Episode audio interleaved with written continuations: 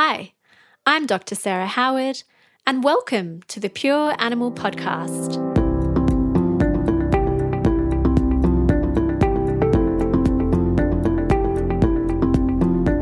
On today's episode, we're talking to Dr. Claire Middle about optimizing health and managing obesity through nutrition. Since graduating from Murdoch University as a vet, Dr. Claire Middle has always pursued her interest in natural therapies.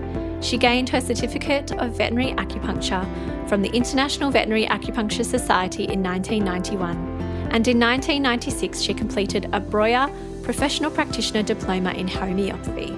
Claire was the founding president of the Australian Association of Holistic Vets and completed the first veterinary specific professional course in classical homeopathy.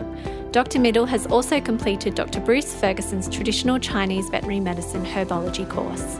In 2004, she decided to sell her practice in East Fremantle in WA and set up her own natural therapy consulting room, where she still works today in Balingup, Western Australia. She uses classical homeopathy, herbs, kinesiology, flower essences, and of course, acupuncture. She has published three books on natural diets for pets, which are available from her website, which we will link to in the show notes.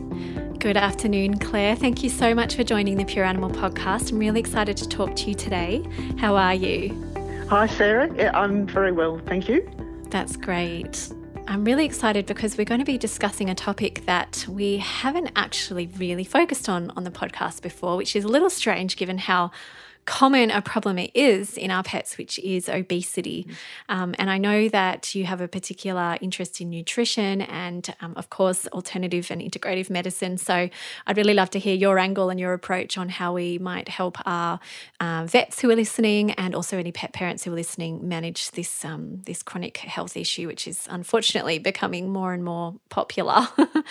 Um, mm, but before we sure. jump into the main conversation today, I'd love to hear a bit about your background and what made you decide to become a vet and then, um, you know, end up working in in integrative medicine and, and focusing on natural therapies? Um, I'm like a lot of vets. I think that when I was quite young, you know, I decided I want to be a vet. You know, and I remember when I was 11 years old, I saved up my pocket money and when I had 50 shillings, because that was in the UK, um, I bought a black veterinary dictionary, and that was like my Bible. I kept it under oh. the bed, so which is a bit oh, sad. Wow. so yeah, so I was determined. um, and yeah, you were. I, I, yeah, so I, I, I, did high school. I did live in Tasmania for a while, and then we moved back to Wales. So I lived in Aberystwyth in Wales, and the closest vet school would have been Aberystwyth, okay. and they had about a one percent intake of females. That, that was in the early 1970s. Oh, gosh. Um, and just by chance, um, the, my family moved out again to Perth in Western Australia, um, and Murdoch University opened in 1975. You know, so I went, I was in the first lot of vets to, to go to this brand new university. Um, oh, wow. It's really and being special. in the 19, 1970s, you know, they were very much into, um, you know, teaching in an, in an integrative um, you know, researched inquiring type manner, you know, instead of rote learning. Mm-hmm. So, yep. so really, the whole uh, Murdoch University experience lent itself to me inquiring beyond, you know, what what I'd been taught, which was useful. Yeah. Um, yeah. So, um, and I remember there was a, a, a vet. I, so I graduated in 1979, and in 1981, um, when I'd been in practice for a year or so, um, there was a vet in Brisbane um, David Gilchrist, and he his wife was a female acupuncturist, and she just said to him, you know, like you're mad not using acupuncture on some of these animals, you know, in, in the clinic.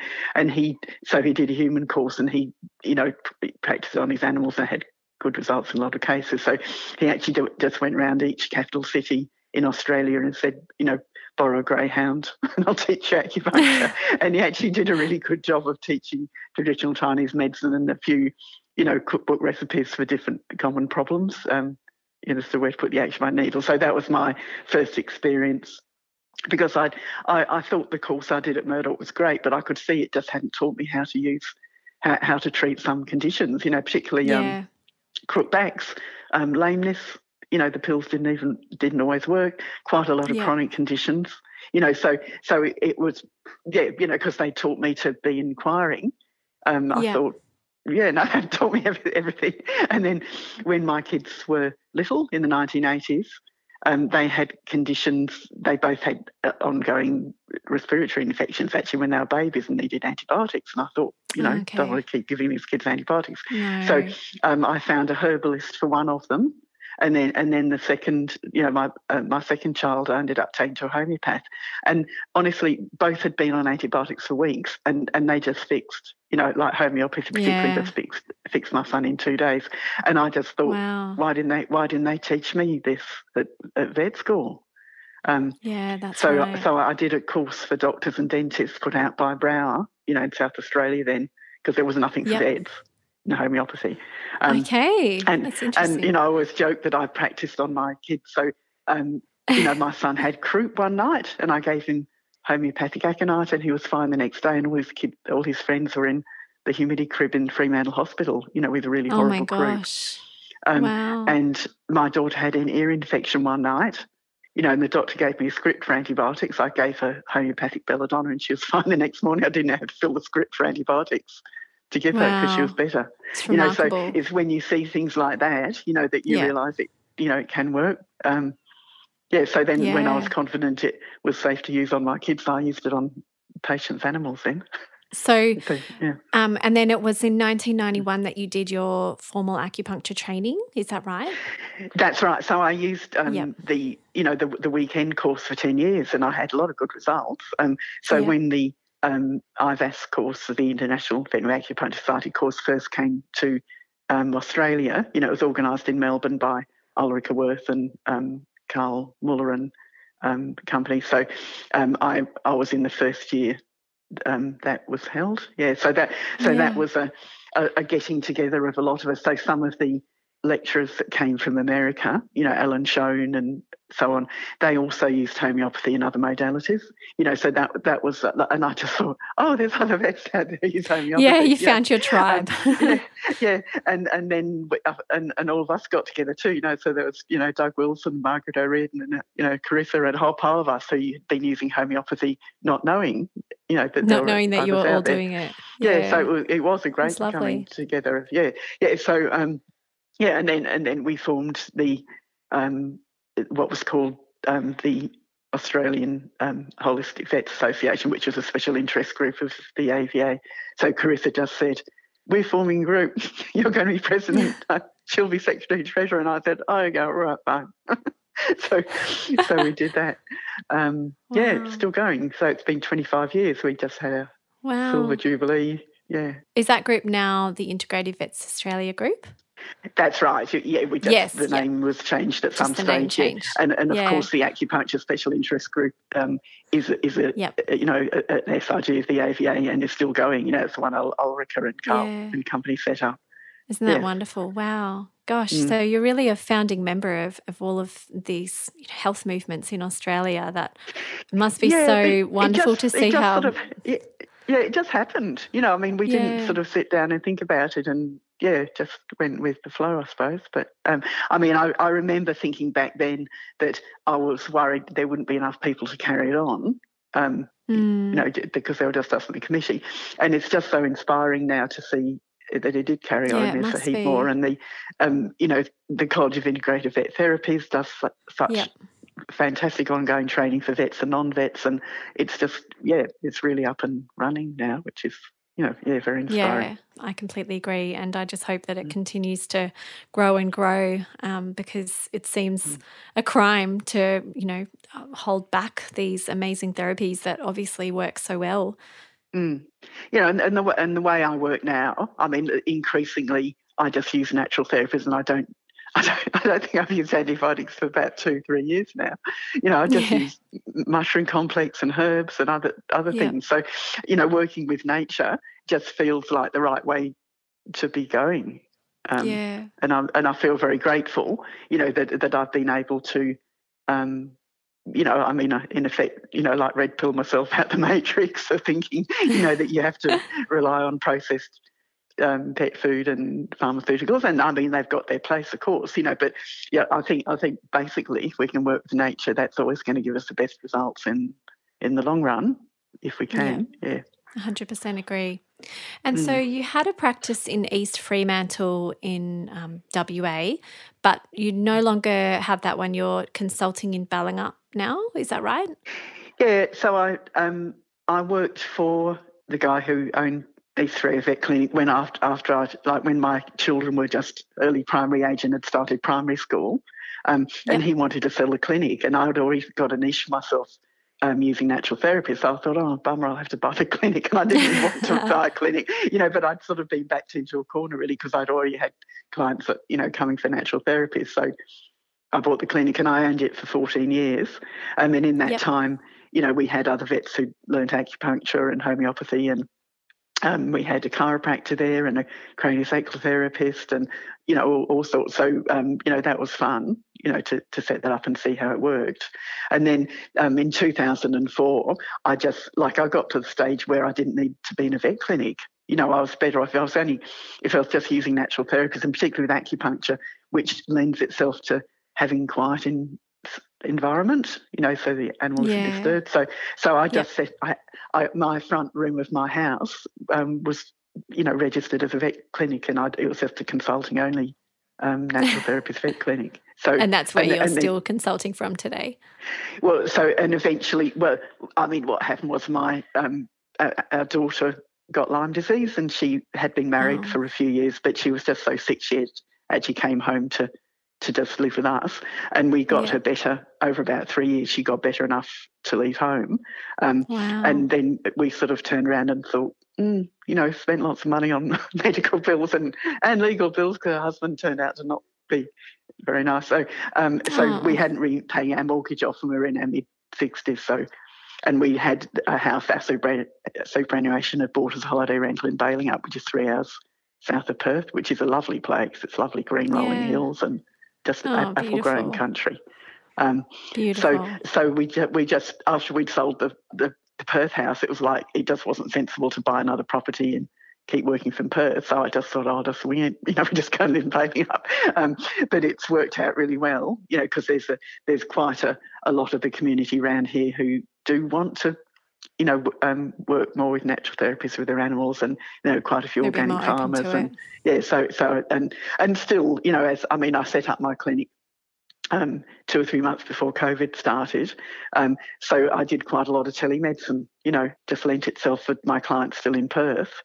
Um, so I just morphed into, um, yeah, practicing down here. So again, I've just got a registered um, vet consulting room, um, but I don't do normal vet work. So, yeah, yeah. that sounds like mm. the dream. yeah, it's excellent. Yeah, I'm so lucky. Yeah, oh, it's really nice to hear someone who's so grateful for you know their life and their choices and what they've got because you know in mm. this day and age it's not not all that common. Mm. So thank you for sharing that. That's really good mm. um, and really mm. interesting mm. to hear. And so the services that you provide in your um, consulting rooms include homeopathy and herbal medicine, and you also um, provide kinesiology, flower essences, and Reiki. So you're able to mm-hmm. expand a little bit on on you know what therapies you really love to choose for which sort of cases, and do you tend to use them all in combination for every patient and um, just sort of how you you know balance all of those different tools that you've mm. got in your belt i tend to have acupuncture uh, for mobility problems although i will use it for you know cancer treatment or intestinal problems but it's just because people have to travel back and do three or four treatments in a row over you know the first month or so with acupuncture, and if they live a distance away, for example, you know that is sort of a bit self-limiting. But um, I will use acupuncture for crook backs and, and hips and lamenesses. Um, you know, if if, yeah. if, the client's happy to come back, you know, four times over the first month or so. Um, and but after that, it's excellent because some animals only need one treatment a year, or you know, a couple a year. Yeah. So um, yeah, so so I'll probably you know more just use acupuncture for mobility. Um, yeah, and I'm actually a um, I'm a classical homeopath and I am a registered homeopathic practitioner. Um, okay. I think there's actually only only three of us vets in Australia who who are ARRO registered. You know, along with all the human homeopaths as it would be who treat humans. Um, so, and I have had some humans, human patients come, you know, for homeopathy, which is fun. Um, so, um, oh, so you? That, yeah, so that that's a, a, like I really like homeopathy. You know, it's so it's so easy and quick and you know just works energetically and um, inexpensive and yeah so so I just um, yeah it works at a causative level um, and I also have Western herbs I've got lots of Western herbs I've got lots of Chinese herbs um, and I love herbs as well. Mm-hmm. Um, so see lots of skin problems. I mean, like yeah. the rest of us, yeah. you know, um, all the normal things. And, um, and what about kinesiology and Reiki? So I, um, when the AVA conference was held in Perth in year 2000, I actually got the um, NAET, you know, veterinary kinesiology vets from America to come over and teach a three-day course over the conference week. So there's 30 of us vets in Australia who took that course. Yep. So we're actually NAET trained in, in kinesiology. So you can both use kinesiology wow. to find out um, what allergies uh, an animal has, for example. So it's great for checking food allergies. Um, and you can also desensitize um, an animal to an allergy, um, which, which, is a bit of a complicated oh, wow. process, but that can be super useful as well. Um, so, but, but I, I do yeah. use kinesiology just to double check what I've chosen, you know, so if I'm not sure about choosing between two herbs yep. or putting two herbs together, I'll check that kinesiologically and with homeopathics, I'll just double check the remedy and the potency. So it's just it's just really easy to yeah um, yeah to just be a bit more sure of what you've chosen. Yeah, so I do. Yeah, I, do I must really, admit I don't really know anything about kinesiology. it's something that I um I haven't ever experienced myself or really, you know, heard anyone talk about before. Mm. So I'm completely um, you know, in awe of mm. what you just said. That's a, that's an incredible tool to have. It is. I couldn't imagine practicing without it actually. Um, yeah, so it, it's yeah. very useful. I mean, there are machines that do that. Some naturopaths have machines to measure all of that, you know, but you yeah. might as well use your own energy field.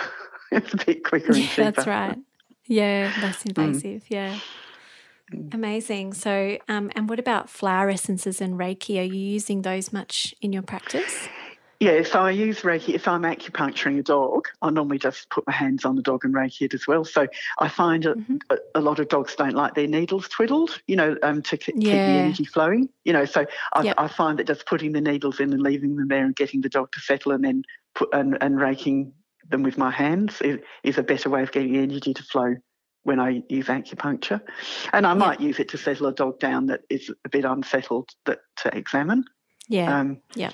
And um, the flower, I love flower essences. Yeah, so I've so I've got the English Bach flowers. Um, mm-hmm. I mean, I was a registered um, Bach flower lecturer at one stage, and I did one day courses on learning the Bach flower remedies for vets and vet nurses and dog trainers. So I did a few of those. Um, yeah, but lovely. I've also got the the West Australian li- living essences, which are, are, based on the, the Noongar Aboriginal. That's the Aboriginal um, well from this area, you know. So they, they they're really good. And I've also got Ian White's Australian bush flower essences, which I really like. So I've oh, done all of his courses. Really nice. Yeah. yeah. So, so I mean, flower essences get, get chucked in everything. They go in liquid herbs. Um, they, you know, make up a bottle, and people can just throw a few drops in the water bowl every day and um, beautiful mix, mix them up with homeopathics. Mm. Oh, it sounds all so lovely. Thank you. That's amazing. And gosh, I wish we had, you know, you in every state really, so everyone could have access because it just sounds like such a gentle, beautiful way to to treat a patient. And I'm sure that your patients leave feeling incredibly calm and also their parents as well because uh, it's just such a sort of non-invasive mm. and and you know loving way to treat them. Yeah, it is, I, I feel very grateful. You know that people are you know very happy to have their animals treated this way, and it and they it makes them feel positive. You know, so yeah. they you know like often enjoy the consult and. Um, yeah. yeah, so yeah, very lucky to. Which is such an important part of mm. healing as mm. well. I think it, I think it um, it often is. Yes, yeah. Mm. Not, um, yeah. So flower essences are, are very easy to learn and they're harmless. You know, like if you pick the wrong ones, doesn't do any harm. You yeah. know, so so flower essence is something everyone can learn really. Yeah. You know, and they're yeah. they're um they're they're really useful for storm phobic dogs or you know loud noise yeah, phobic okay. dogs or you know animals that have had a bad experience and they've built up an association you know to like you know, Yeah. men with hats or, you know, red raincoats, Yeah. whatever the case Yeah. may be. You know, so they, they're really good for letting go of those phobias and associations, you know, the animals tend to build up. Um, moving house, um, new new puppies and kittens settling in. Yeah. Supporting yeah. their anxiety. Yeah. Yeah, yeah, just Oh, general amazing. anxiety. Yeah. Hmm. Well, I think we better get into talking about the Mm. main focus of today, which is obesity. So, a lot of people consider, you know, the obesity epidemic because everyone's sort of not moving as much and eating too much. Hmm. And that's, you know, driving this obesity crisis that we're all facing. What is hmm. your opinion on obesity in pets? Um, do you believe that it's related to their lifestyle, their diet? Um, do you have, you know, do you have an opinion on what we can do about it as practitioners and also for pet parents who are listening that may have pets who are prone to being overweight? So when when um, you guys first contacted me um, to talk about obesity, I, I just thought, well, I can answer that in two sentences. it's not going to take forty five minutes because, like, honestly, if if if I have um, an animal come here that's on, um, you know, dried kibble pet food, Yeah. um, you, I mean, often I'll just change them over to a natural diet anyway as part of their treatment. And people will say to me, but what are we going to do about him being overweight? And I just say to them, they'll lose weight without you even trying because we've just Yeah. swapped him from dried food to natural diet. Yeah. Um, so I'm so used to in my world, you know, obesity just ceases to become a problem most of Yeah. the time. Honestly, Yeah. you know, like I'm not exaggerating. So um, it and the dried kibbled food, you know, it's what you know, 26 to 30 percent carbohydrate. Mm. So it's no brainer. You know, you just put them onto a fresh natural diet. And yeah so that and that's a big easily. that's a big focus of you is, is of yours isn't it and i know that you've produced Yeah. three books around nutrition and feeding uh, one for cats one for Mm. cats and dogs and then a prescription diet book so i'd love to hear your Mm. approach it's something that i'm really interested in as well and i completely agree with you i'd love Mm. to hear your approach to to nutrition and to um, you know preparing homemade food or Mm. for you know for those who perhaps don't have the inclination to to do that how they can recreate uh, a diet that's as similar as possible, but purchasing it commercially, um, you know, without without sort of naming any brands. Sure. But I'd love to hear your, so- your Yeah, so, so I mean, ba- it, it's based on what nature intends the, the animal to be eating. Um, You know, but but of course, you know, we can't go down the supermarket and buy live mice and rats for our cats and um, whatever. You know, so so I just try and base it like so. If someone comes in with, uh, you know, like a Labrador or a Retriever, you know, we we, we think, you know, like what would that animal be eating in its original environment? So, they, you know, duck, rabbit, you know, is the answer to a lot of breeds of dog. Um, okay. can't buy rab- rabbit and duck that easily in the supermarket, but you can buy, you know, free range chicken wings and, you know, a bit of uh, chicken, room meat, beef, even goat these days. So um, I just try and explain it to the client in a way that, you know, let, let's look at what nature intended this animal to eat and just do it as closely as we can. And nowadays we've got um, the BARF, um, you know, di different brands that you can get from the pet shop freezer. Yeah. So if they if they're busy and they don't want to compile it themselves, you know, I just do BARF and bone. You know, so we do a bone Yep. to keep the the teeth clean. Um, and and BARF is complete and balanced. So the the the recipes I've got on my website, you know, there's a basic dog um, template recipe and a basic cat template recipe, and also a puffy one. I Mhm. think I've got too. Um, so they're they're basically what's in BARF. Um, Yep. You know, maybe a couple of things added. So so you just go to the pet shop freezer. Um, and if I'm treating a skin condition or animal with possible allergies, etc., I, I tend to use a, a, as wild quarter meat as I can. For example, kangaroo, yeah, which isn't Yeah. super expensive, and um, so so I'd I'd often recommend doing uh, kangaroo BARF. Mm-hmm. You know, make, making sure it's a brand that um, doesn't have other bits of protein added. Um, Yeah. So you know, so like there's a few brands. I think there's Big Dog BARF and a few others that, if it says it's kangaroo, it just is kangaroo bone, meat, heart, liver, kidney, Yeah. and that's all. And it doesn't Yeah. have any other protein added apart from maybe fish oil. So, so that they can just go and buy, and as long as they've got a bit of freezer space at home, you know that. That, that works fine. Um, Yeah. If they don't want to spend quite as much money and they want to compile it themselves, then then I'll you know, I'll get them, you know, chewing a, an appropriate bone. Um, you know, we do need to match the bone to the dog. I mean, I, I very infrequently suggest using beef bones, um, which are often the ones that vets have seen get, get stuck in dogs Cause and crack and wear their teeth and things like that. So, and because most breeds of dog wouldn't kill a cow, you know, it just isn't appropriate, um, Yeah. you know, prey wise. So, so big, I, yeah. I do, yeah. So I, I often get them chewing the softer, um, more appropriate bones, such as chicken wings or turkey necks or turkey wings or um, root tails. Um, you know, and and I found out what they can um, get in their area, what they can afford to buy, what they're happy handling, um, and you know, just try and individualise it a bit. You know, find out if someone And- in the house does green leaf smoothies. Um, you know, sometimes the daughter Yeah. does. Or, you know, so I just to them, save a tablespoon, that goes in dog's food. um, Ah, okay. if someone, yeah, that's a good someone idea. does juicing in the house, you know, save your juicing Save the pulp, pulp. great dog Yeah. food. Yeah. Um, if, and if all raw, you recommend? Yeah, it's pulped raw, you know, because it needs to resemble the rabbit gut contents, you know, which is it been Mhm. well chewed and even even a bit fermented. So um, I have them either um, pulp, pulp or blend raw, or Mhm. do cooked veg. You know, particularly if animals have got inflammatory bowel disease and they need their their part or all of their food Mm. cooked. Yeah. So I do cooked veggies um, and green supplement, you know, green powder supplement if we can't have them eating a lot of green otherwise. Yeah. Um, and fish or fish oil. So, so I actually do like canned sardines, mackerel pilchard as a essential fatty acid supplement, whatever, whatever you know um, brand that they like, or do actual fish if they can. You know, when I lived in Fremantle, a lot of people had access to fresh sardines. Um, Yeah, of course. Yeah, being on the coast there. Yeah, the things Yeah, people lovely. forget to put in the natural diet is bone, you know, so they can end up calcium Yeah. deficient, and they forget Yeah. to put in essential fatty acids, you know, and, and they're essential. That's what they call that. Yeah. Um, yeah. So, and then something green, and Yeah. then offal. You know, people don't like offal, so I talk them through that. So if they really hate handling um, liver, then I do dehydrated liver treats. You know, so um, yeah. Yep. yeah.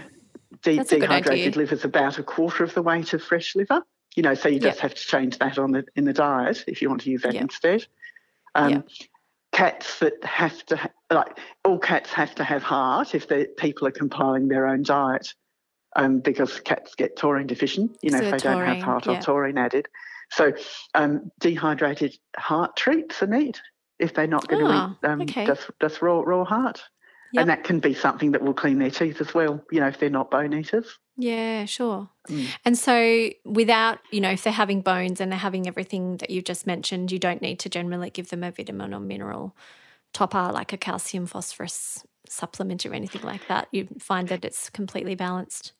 Yeah, so you know that like the body knows how to handle calcium containing foods. You don't have to get Mm. sort of only retentive about doing the cal-phos balance if you're actually using foods that contain calcium. It's only if you're feeding um, an artificial additive that you've got to sit down and work it out really carefully.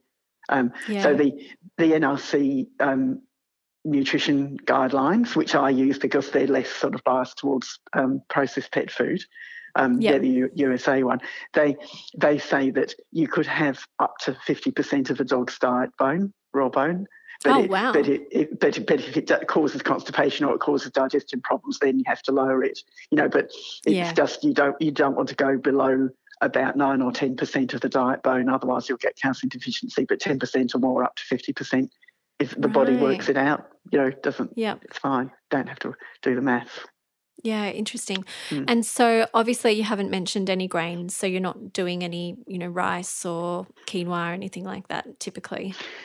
Generally not, you know, because my physiology textbook that I bought when I was a student and I've still got, open it up, says, says don't give dogs and cats more than 5% carbohydrate in their diet.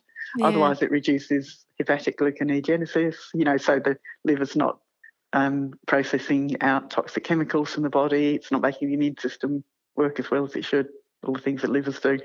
So, so um, you know, that one of the big problems with um, processed dried kibbled food is, as you know, I said before, it's 25 to 30% carbohydrate. So it's Mm. not, you know, my physiology textbook says 5% is plenty. and that's my Yeah. observation. You know, so, Yeah. and you can easily get 5% carb if you're feeding you know, a bit of sweet potato and carrot and Yeah, you know a few other veggies. So yeah, Okay, and so um, your if you had a, a you know an animal present with obesity as their main complaint, your approach would simply be to change their diet if it wasn't already you know a real food diet already. And any other approaches that you would take? Is there any um, you know other therapies that you would be utilizing? Any herbs? Any particular exercise recommendations? so um, I mean, I, like exercise is important, you know. Um, yeah, so I would I would talk through that, and I'd also wonder, particularly with dogs, if they could possibly be hypothyroid, you know. So I, I may Yeah. check that out. Um, Yep. So, um, but if you know, like uh, the also as well as uh, you know, I'm I'm sorry to be a a, a dry pet food Nazi, which I'm sure a lot of people okay. have accused me of being. But I mean, not only is it the high carbohydrate percentage in kibble dried food that isn't useful, um, it's inflammatory. You know, so there are actually um, quite a lot of toxic chemicals formed. There's acrylamide compounds and, and other inflammatory compounds that are caused in simply in the process of making extruded Yeah. kibble pet food. You know, regardless of the ingredients. You know, Yeah. so it doesn't matter what brand. Really, you know, it's it's the fact that it's extruded kibble dried food that makes it inflammatory, which which increases obesity. You know, because Yeah. you just got more inflammation in the body. Um, yeah. Absolutely. if- you know, even if it's made of organic ingredients, it's going to end up with um, inflammatory chemicals, which are also carcinogenic. yeah. You know, Yeah. yeah. So, so it's just not, you know, not terribly good for dogs. Yeah, no, absolutely. So- and um, I, I tend to I mean, agree the- with you. yeah. Yeah, I mean, the biggest problem I have um, is that animals don't hold enough weight on a natural diet. You know, people will say, "Oh, Oh, he's- right. He's really skinny," you know, since he went on a natural diet. So, yeah. so then I just say, "Okay, feed ten percent more." You know, that can help. yeah. or or use a fattier meat, you know. So I'd go, and I know Yep. this is the opposite to what you asked me to talk about, you know. But um, so I'd I'd use maybe um, lamb is nice and fatty, kangaroo is Yep. quite lean, you know. So so if you uh, use fat, because fat is about has like four times the calorific amount of carbohydrate, so you can quite quickly change a dog's weight using fat, and that's what you should Yep. be anyway, yeah, because it it's it's ketogenic and it's better for them you know, to, to have fat instead of carbohydrates as their, as their um, calories. Um, So. Something that's just a question that's just popped into my mind, um, and I'm, I'm pretty sure I would have maybe been, you know, had this drummed into me at vet school, and particularly after graduating as well, is that there tends to be a bit of a fear of giving dietary fats to dogs in particular, um, because of perhaps you know their GI system not being able to handle it, or their you know the, the pressure that it puts on the pancreas. So is that a complete misconception in your mind for you know for non-pancreatitis prone pets? yeah, so for a start, um, fat or oil that's liquid at room temperature pretty well doesn't cause pancreatitis. You know, so if you put Mhm. um, um, fish oil or if you use a bit of olive oil as an auxiliary oil, you know, then oil basically in an, just anywhere near a normal amount isn't going to cause pancreatitis. I mean, there's it's not not all fats that do, and Mhm. and raw animal fat again in a reasonable amount um, doesn't cause pancreatitis. I mean, cooked fat does. You know, if you Okay. if you have have barbecue and everyone saves their cooked steak rind at, the end and gives it to the dog, you know, dog ends up yeah, or the in the pork hosp- skin or something. clinic Yeah. next day. So it's cooked fat that's the problem. Um, Okay. and also and a heap heap more raw fat than the dog's used to. You know, so yeah, but if okay. but if you if you routinely feed lamb in a BARF recipe and it's raw and it's not excessive, then you know it's fine. That's what dogs eat. Yeah. Um, I mean, I see a, a lot of dogs get pancreatitis from being anxious. I'd say that's quite Oh, a, really? a, a- a major cause. Yeah, because when the adrenal glands pump out adrenaline, cuts the blood supply to the upper gut. You know, to, so Mm. the blood goes into the legs, so you can run away from the woolly mammoth. yeah, So that's interesting. it- I'd never heard yeah, that and, before. and cortisone, you know, just um, iatrogenic cortisone Yeah, um, is a major cause as well. So, yeah, so I just and and if you if you use digestive enzymes in a meal to digest the food, you you'd almost completely going to prevent pancreatitis occurring because you Okay. take you take the you take the weight or you know the job away from the pancreas. Take the pressure off. to Yeah. yeah that's right just makes it easy um, and I really haven't seen any research to show that pancreatic enzymes are harmful you know I don't think it Mhm. makes the pancreas lazy I just think it digests the food really well which is what you want Yeah. um, so so, so I, is that something that you routinely recommend? Yeah, yeah. So if I get a, And if I get a dog coming in that's um, got pancreatitis and the people don't know what to feed it next, um, then then I'll I'll automatically put them on digestive enzymes. I'll treat anxiety if it's there, um, and I'll you know go through what medication they're on. Uh, I mean, normally the vet's taking them off the pred anyway, because they've um, Yeah. so yeah. So and and I don't you know I've just got heaps of dogs that have done fine after that. And um, and what about those patients who may have, um, you know, IBS or even IBD? Do you tend to limit the fat in those patients, or are you just being careful with the type of fat there? So, I I mean, I, if if the meat is cooked, I make sure it's lean. That's important, you know, because we don't Yep. want the cooked fat. So, so um, I mean, kangaroo meat would be a good one, except it smells when you cook it, which is so you know, like a, a nice lean grass-fed beef, you know, would probably be the choice Yeah. because Yeah. because beef, beef and chicken are chi tonics in Chinese medicine. So chicken and beef, if they didn't have chemicals of agriculture and, and weren't fatty, you know, would actually be good choices for um, an, an IBD dog. Yeah. Um, and fish, you know, uh, white fish is a good one if you can get it, Whitefish. and the dog yeah. likes it. Um, so, so that yes, I would do cooked cooked meat and veg and offal. But if you're going to Yep. cook offal, you need to keep the juice. You know, like the the juice from the heart um, is really useful, in, and don't overcook it. Um, Okay. and um, I use eggshell powder um, if the dog can't handle raw bone. Yeah. Okay. So, so get people to Yeah. get eggshells and keep them in the fridge for a few days. Um, Yep. And then you just turn the oven on at 180 degrees. You put the eggshells on a dry baking tray with the cut sides up, and you just put it in the oven for 15 minutes. Take it out, cool them down, put them in NutriBullet and, and bizz them into a powder, and you can keep them in the freezer or the fridge. Um, so you'd use half a teaspoon per 15 kilos body weight will supply the calcium requirement um, for that dog Oh. without eating bone. You know, so Yeah, so if all the food's cooked, you know, I'd use eggshell powder, and most people um, do use eggs. You know, so they have eggshells in the house, or you can buy um, seaweed calcium powder or coral calcium powder from Mhm. naturopathic supplies. You know, that that's a good one too, and it has way way more mineral in um, than just the boring old calcium diphosphate powder Yeah. a, which you know, don't know where food it's source. been. You know, like those powders, they could be from, you know, that you know really horribly chemical animals from farm production. You know, so I don't.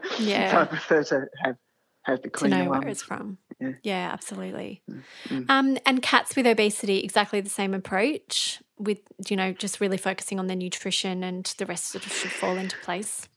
Yeah, I mean, especially cats because cats are even more, you know, paleo keto animals than dogs Yes, are. of You know, so they Yeah. really just aren't built to have a lot of carbohydrate. Yeah. you know they aren't as Yeah. big a veg eaters and you know you can you can use a lean type of meat but I, I don't find that's usually necessary you know again Mhm. is if you can just stop the dried food and make sure that their fresh food diet's balanced and partly cooked if that suits them better as well um, Yeah. they just lose weight without even trying Yeah. Seems you know so so I'd normally expect them to lose weight without it within a month um, you know, if I make one month a benchmark, you know, to, to weigh them or, you know, re- reassess.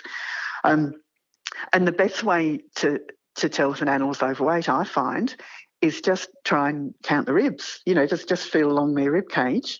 And if you can count six ribs, you know, they're normally just right.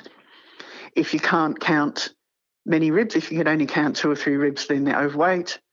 And Yeah. if you can count more than six ribs, then they're usually underweight. And I just find that a really good That's really um, good. Yeah. measure, you know, measure of thumb, you know, to to work out. And people just find that easy to do, and they don't have to, you know, get the animal on the scales or, or go back to the vet and put them on the scales or yeah. Yeah. No, I like that. That's Mm. really simple and straightforward for people. That's really good. Um, and in terms of uh, I just had two more questions because I know that we're we're sort of getting close to time. But um, my first question is acceptance um, of pets, particularly cats, who are used to being fed a dry food diet. Transitioning them into a, onto a real food real food diet. Do you tend to have those fussy ones struggle with that? And do you have any tips around you know how to encourage the transition? to Yeah, so that is a, a big one because cats, particularly when they're whatever food they're given when they're weaned from their mother, Mm. they think that's what food is. You know, so if they've been Yeah. given dried food straight away after they're weaned, you know, then they it's just fixed in their brain. You know, they think that food just has to look like that. So it can be difficult, but just doing a little bit and adding slowly, slowly, more and more as the weeks go by can often do the trick. Um, Yeah. So um, I usually, I, I mean, I had a client uh, yesterday actually, and and she- and it had a urinary tract problem, and it needed to not be on dried food anymore. You know, so it Yeah. didn't get blocked up. Yeah. Um, and she said, but it won't eat anything. And I just said, is there anything at all that he likes? And and know, I said, does he like egg? And she said, oh yeah, when I have scrambled egg, he has some of that. And I said, okay, Perfect. Monday morning's there. meal is scrambled eggs. Yeah. Does he like Yeah. grated cheese? Yeah, yeah, likes cheese. Okay. Monday Yeah, just like cheese. slowly, Does he like yeah. can, canned sardines? Oh no, but he loves canned salmon. Okay, Tuesday morning it's canned salmon. So, and we did, and he liked dried liver treats, and um, he liked one particular sachet brand, um, but he wouldn't eat it more than once. So it's like, okay, you feed it once a week or twice a week, but no more than that. So, and by the Yeah. and, and we worked out a um, a freeze dried raw raw meal, you know, which which is the Mhm. next best after raw if they really aren't going to eat raw. You know, so Yeah. some of those um, freeze dried meals are actually quite neat that you just reconstitute. Yeah. yeah. So so we actually patched together 14 meals a week, you know, from just working out Yeah. what he liked. Yeah. That's Um, great. Yeah. That's that's that's really good. You got you got to work with them, don't you? You can't just you Mm. Yeah. can't just force these changes on them, particularly those cats. Yeah, and rule number one: don't leave food out. Don't ad lib feed. You know, because as soon as you um, you you start meal feeding, they actually get hungry for the first time Yeah. in their life. You Yeah, know, then they might start eating Yeah. things that they didn't eat before. You know, because Yeah. if they're nibbling on high carbohydrate biscuits all day, they're probably Yeah. never really hungry. You know, and they're not really even going to bother eating, trying Yeah, different that's so true. Yeah. Yeah, so straight away you go from ad lib feeding to meal feeding, and then and Yeah. then you know a, another world will open up. You know where they actually do consider eating other things. Yeah. And my other question was around um, compliance of the pet parent and how, um, you know, how you might convince some of those people who don't like handling offal and, you know, can't imagine doing all these things. Um, but do want to cook a home, you know, make a home cooked diet. Do you sort of just start with, you know, meats that they're familiar with that they might have themselves and then slowly add in all of the bit more scary things? Yeah, I'm. I, I always start with what's the animal like? What are you happy feeding? You know, because I like if people Yeah. are, are, are vegetarian, you know, like I'm. I'm not going to have them handling floppy liver if they don't like it. yeah. you know, it's like yeah, you know the whole it's process has got to work for everyone. So, so I I do use quite a bit of dehydrated liver well, offal treats. I I have I have kangaroo liver, kangaroo heart, and kangaroo kidney dehydrated treats in my yeah. practice Yep. you know so and and the heart is particularly good for cats you know because they have Yep. to have the heart they need the taurine Yeah. um yeah and and sometimes Yeah. they, they're good enough to clean their teeth if they're not eating bone as well Yeah. Yeah, no, that I mean, most Mm. people are happy feeding any sort of dehydrated anything really. So that seems like a really good compromise. Mm. Amazing. Well, I don't want to keep you for too much longer, Claire, because I know that you've probably got some patients waiting. But is there anything else that you would like to share with us today on, on anything at all related to what we've talked about or, or any other aspect of your work? Oh, yeah, I, th- I think we've covered. I mean, I have got in my second book, which is called Natural Prescription Diets for Dogs and Cats, I have got a weight Mm. loss um, for obesity diet.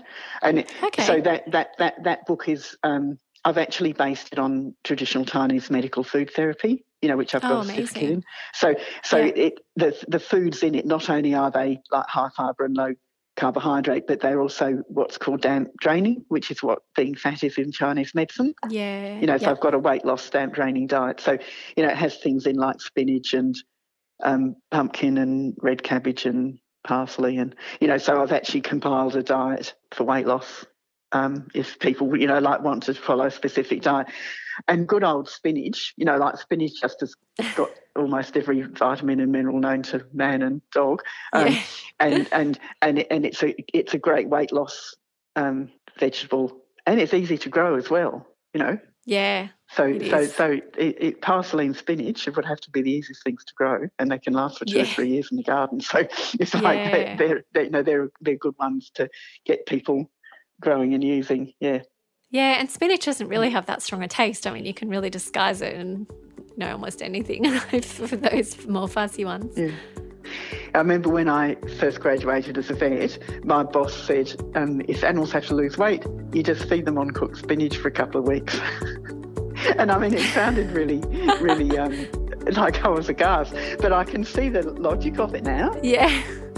And then he said, and Yeah. he said, and after that, you just chuck in a third of their diets to spin, cooked spinach after that, you know, to maintain the weight loss. Yeah. And that, that really just, you know, it wasn't too silly an idea actually. I mean, he didn't know No. why, he just worked it out, but it worked.